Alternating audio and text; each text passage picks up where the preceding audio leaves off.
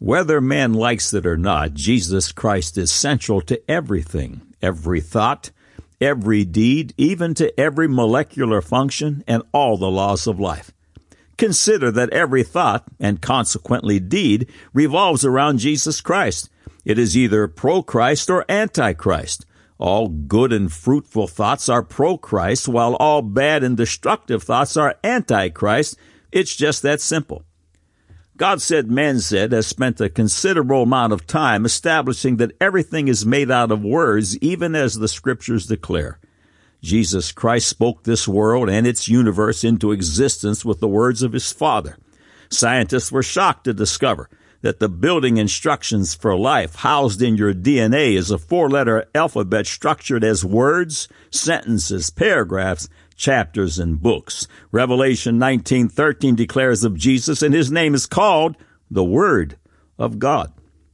Only Christ can create matter. The Bible teaches that you cannot add to or take away from what he has done. Science knows this principle as the first law of thermodynamics.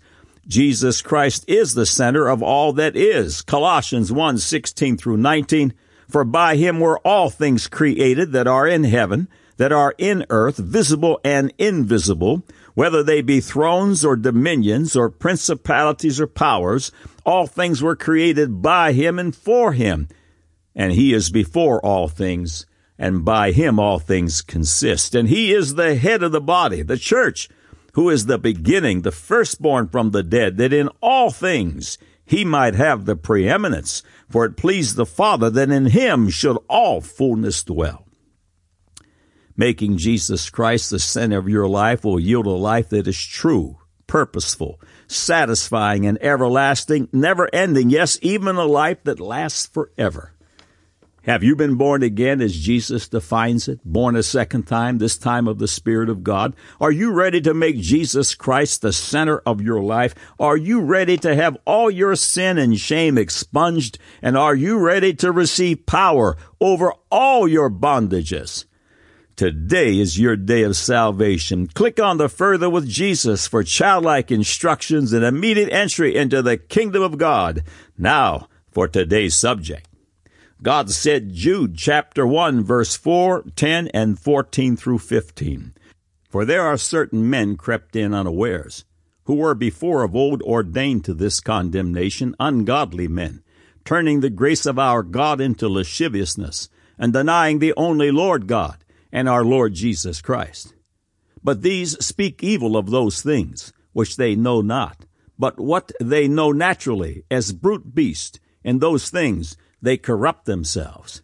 And Enoch also, the seventh from Adam, prophesied of these, saying, Behold, the Lord cometh with ten thousands of his saints, to execute judgment upon all, and to convince all that are ungodly among them of all their ungodly deeds, which they have ungodly committed, and of all their hard speeches, which ungodly sinners have spoken against him. God said, Luke chapter 1, verses 1 through 4. Forasmuch as many have taken in hand to set forth in order a declaration of those things which are most surely believed among us, even as they deliver them unto us, which from the beginning were eyewitnesses and ministers of the word, it seemed good to me also having had perfect understanding of all things from the very first, to write unto thee in order, most excellent Theophilus, that thou mightest know the certainty of those things wherein thou hast been instructed. Man said, the New Testament is a hodgepodge of hand-me-down writings not actually written until late in the second century and laden with myths and legends. Now the record. Jesus called them wolves in sheep's clothing, Matthew 7:15. Beware of false prophets which come to you in sheep's clothing, but inwardly they are ravening wolves. These devouring wolves masquerade as harmless, docile sheep. The ranks of purported Christendom are teeming with these wolves, whose only purpose is to devour the sheep, the childlike of faith. Many of the academic wolves are dubbed higher critics, and they have challenged every biblical structure laid out in the Word of God. One of their assertions is that the New Testament was not written in the days of the apostles, but was a hand-me-down and often inaccurate, embellished record written a hundred years or more after the ministry of Jesus Christ. Keep in mind that when there is doubt, hard, life changing decisions are not made and the mountain doesn't move. Satan knows that the foundation of our salvation is our faith in Christ Jesus. He is fully aware that when there is doubt, Christianity does not work. Concerning the debate on when the New Testament was penned, you'll find the following in McDowell and Wilson's book, Evidence for the Historical Jesus. I was speaking at Arizona State University, and a professor who had brought his literature class with him approached me after a free speech lecture outdoors. He said, Mr. McDowell, you are basing all your claims about Christ on a second century document that is obsolete. I showed in class today how the New Testament was written so long after Christ that it could not be accurate in what it recorded. I replied, Your opinions and conclusions about the New Testament are 25 years out of date. The professor's opinions about the records concerning Jesus found their source in the conclusions of a German critic, F. C. Baur. Baur assumed that most of the New Testament scriptures were not written until late in the second century AD. He concluded that these writings came basically from myths or legends that had developed during the lengthy interval between the lifetime of Jesus and the time these accounts were set down in writing. By the 20th century, however, archaeological discoveries had confirmed the accuracy of the New Testament manuscripts. Millar Burrows of Yale says another result of comparing New Testament Greek with the language of the papyri, the discoveries, is an increase of confidence in the accurate transmission of the text of the New Testament itself. Such findings as these have increased scholarly confidence and the reliability of the Bible. William Albright, at one time the world's foremost biblical archaeologist, writes, We can already say emphatically that there is no longer any solid basis for dating any book of the New Testament after about AD 80, two full generations before the date between 130 and 150 given by the more radical New Testament critics of today. He reiterates this view in an interview for Christianity Today.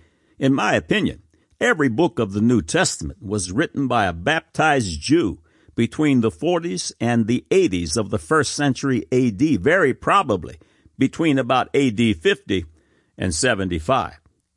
Sir William Ramsay is regarded as one of the greatest archaeologists ever to have lived. He was a student of the German historical school that taught that the book of Acts was a product of the mid second century AD and not the first century as it purports to be. After reading modern criticism about the book of Acts, he became convinced that it was not a trustworthy account of the facts of that time, AD 50, and therefore was unworthy of consideration by an historian. So in his research on the history of Asia Minor, Ramsay paid little attention to the New Testament. His investigation, however, eventually compelled him to consider the writing of Luke. He observed the meticulous accuracy of the historical details and his attitude toward the book of Acts began to change. He was forced to conclude that Luke is a historian of the first rank. This author should be placed along with the very greatest of historians. Because of the accuracy of the most minute detail, Ramsay finally conceded that Acts could not be a second century document, but was rather a mid first century account. Many liberal scholars are being forced to consider earlier dates for the origination of the New Testament. British theologian and New Testament scholar John A.T. Robinson reveals some startling radical conclusions in his book, Redating the New Testament. His research led him to the conviction that the whole of the New Testament was written before the fall of Jerusalem in AD 70. Sir Frederick Kenyon, who was the director and principal librarian of the British Museum, and second to none in authority for issuing statements about manuscripts concludes. The interval then between the dates of original composition and the earliest extant evidence becomes so small as to be in fact negligible, and the last foundation for any doubt that the scriptures have come down to us substantially as they were written uh, has now been removed. Both the authenticity and the general integrity of the books of the New Testament may be regarded as finally established. End of quotes. Our confidence in the Word of God must be absolute because when there is doubt, the mountain won't move, and hard, life changing decisions will not be made or maintained. Consider the saints of old. In past features, God said, Man said has published the history of the martyrdom of the apostles. All they had to do to escape the spoiling of their goods and death was to renounce Jesus Christ. More detail is recorded in Ralph O. Muncaster's book, Examine the Evidence. All of the apostles were put to death for spreading the gospel of Christ with the exception of John. Church records report that they tried to kill John by casting him into a boiling oil, but he did not die. He penned the book of Revelation while exiled on the Isle of Patmos. The first account and examine the evidence was written around 190 AD by Clemens Alexandrinus. Muncaster writes, Salome, sobbing uncontrollably, tears in her eyes, clung tightly to her husband Zebedee. She'd seen it before. She'd seen what someone with absolute power could do. First it was the Lord Jesus himself. Then it was Stephen who gave up his spirit as people threw stone after stone. Now it was her eldest son, James, a disciple of Jesus, who was being dragged through the streets like a piece of garbage to be disposed of. Salome knew she should be forgiving, but this was her own son. She held King Herod Agrippa I in angry contempt. Finally, they reached the site of execution.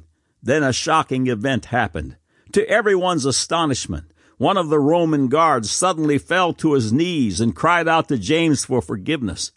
He had seen such incredible courage from the apostle that he too began to weep uncontrollably and asked James to allow him into the kingdom of God. Don't kill him alone, the guard said. Take me too. James, quickly, tell me what to do. Just believe in the Lord Jesus and you will be saved, James cried, as his head was being positioned on the executioner's block. As the seconds dragged by, Zebedee held Salome tightly. She didn't want to look. Oh, how she didn't want to look. But this was her last chance to see her son. James looked over at his mother with an expression of serenity and deep love that only a mother would recognize. He smiled, and then it was over.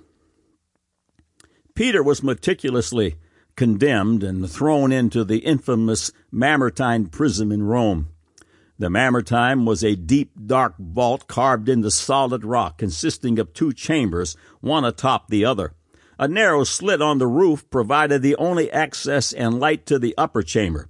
The lower chamber, known as the death cell, was in total darkness and was never cleaned. A horrid stench filled the prison, so great that it fatally poisoned many inmates. In the Mamertine living hell, Peter was chained upright to a post in a physically exhausting position that didn't allow him to recline.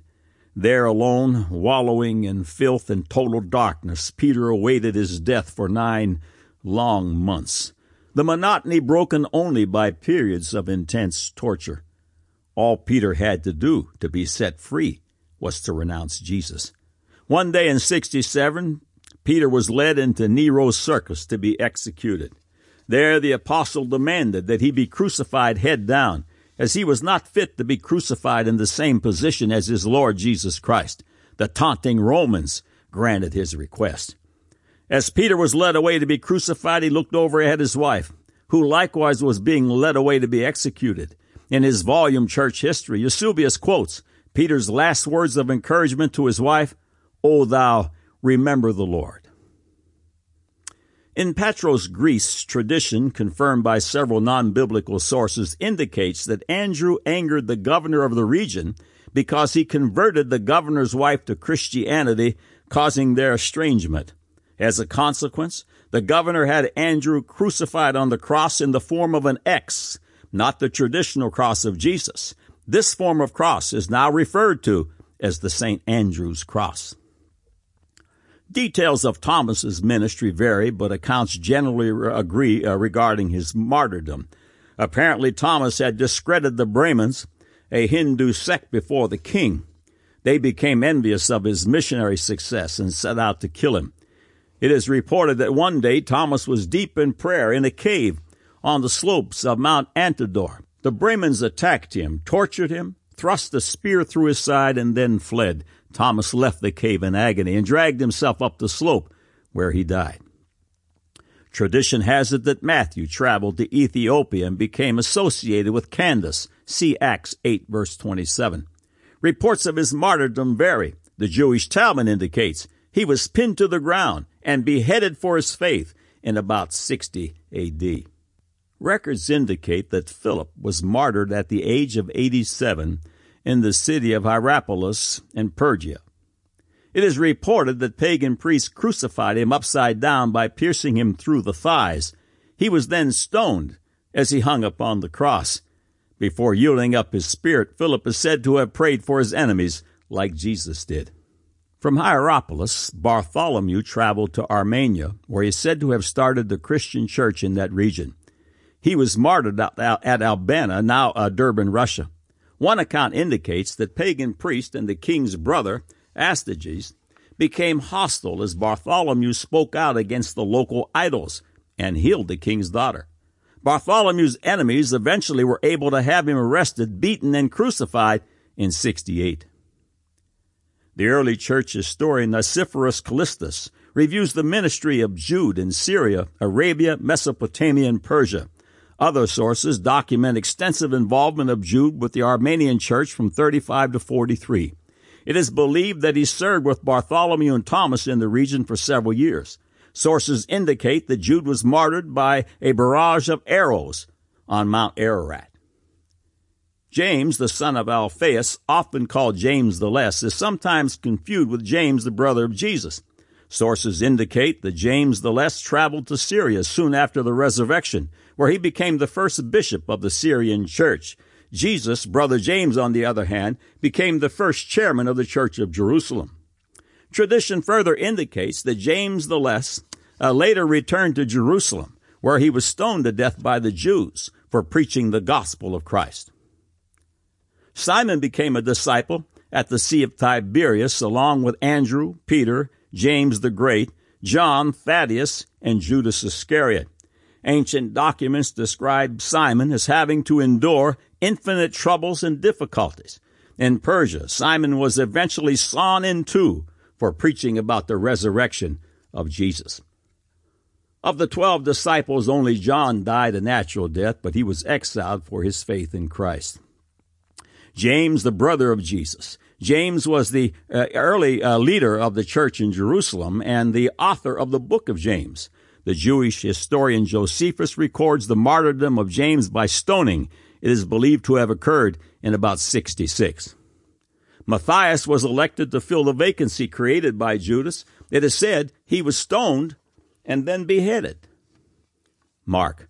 Tradition indicates that Mark was dragged to pieces in Alexandria after speaking out against the local idol Serapis. Paul. Paul spent a great deal of time in the prisons of Rome, where he wrote many of his epistles. In 66, Emperor Nero condemned Paul to death and had him beheaded. Barnabas. Barnabas spread the gospel to many countries, yet on return to Cyprus, he was martyred by the Jews for his evangelism. History records that John Mark secretly buried his body in an empty sepulchre outside the city of Salamis. End of quotes. Would you sacrifice your life for a lie? A final comment from Muncaster follows. All the disciples, with the exception of John, died horrific martyrs' deaths in order to tell the gospel. All that was required to escape death was to renounce Jesus. The obvious question is, why would anyone, let alone all twelve, die for what they would certainly have known was a lie? End of quote. Church tradition reports that the little child Jesus speaks of in Matthew 18, 1 through 3 is the second bishop of Antioch, Ignatius. At the same time came the disciples unto Jesus, saying, Who is the greatest in the kingdom of heaven? And Jesus called a little child unto him, and set him in the midst of them, and said, Verily I say unto you, except ye be converted, and become as little children, ye shall not enter into the kingdom of heaven. The following paragraphs are found at oca.org, a website of the Orthodox Church in America. St. Ignatius was a disciple of the Apostle John the theologian, together with St. Polycarp of Smyrna. As Bishop of Antioch, St. Ignatius was zealous and spared no effort to build up the Church of Christ. To him is attributed the practice of antiphonal singing, by two choirs during church services. He had seen a vision of the angels in heaven alternately singing praises to God and divided his church choir to follow this example. In the time of persecution, he was a source of strength to the souls of his flock and was eager to suffer for Christ.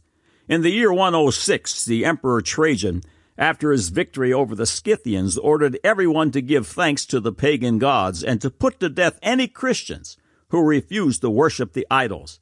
In the year 107, Trajan happened to pass through Antioch. Here they told him that Bishop Ignatius openly professed Christ and taught people to scorn riches, to lead a virtuous life, and preserve their virginity. St. Ignatius came voluntarily before the emperor so as to avert persecution of Christians in Antioch.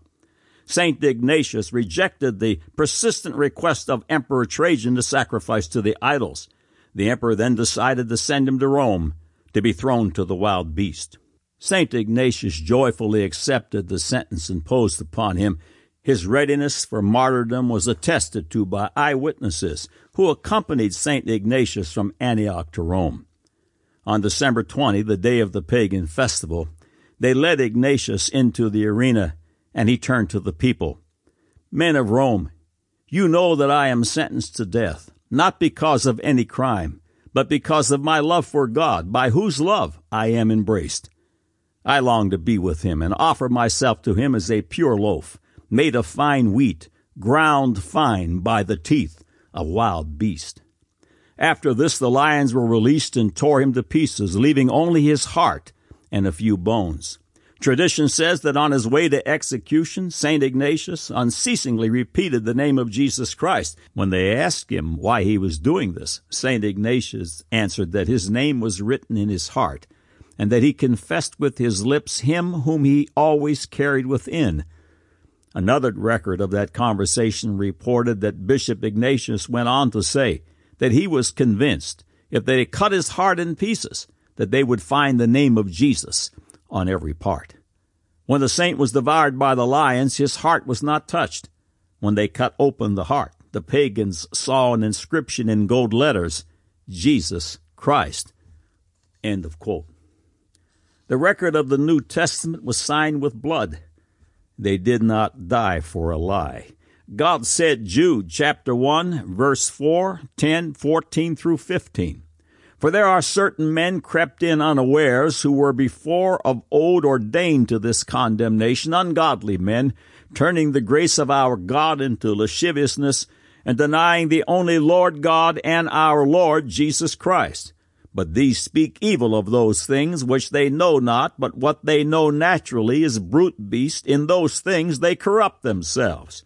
And Enoch also, the seventh from Adam, prophesied of these, saying, Behold, the Lord cometh with ten thousands of his saints to execute judgment upon all, and to convince all that are ungodly among them of all their ungodly deeds, which they have ungodly committed, and of all their hard speeches, which ungodly sinners have spoken against him. God said, Luke chapter 1, verses 1 through 4. Forasmuch as many have taken in hand to set forth in order a declaration of those things which are most surely believed among us, even as they delivered them unto us, which from the beginning were eyewitnesses and ministers of the word. It seemed good to me also, having had perfect understanding of all things from the very first, to write unto thee in order, most excellent Theophilus, that thou mayest know the certainty of those things wherein thou hast been instructed. Man said, the New Testament is a hodgepodge of hand me down writings not actually written until late in the second century and laden with myths and legends. Now you have the record.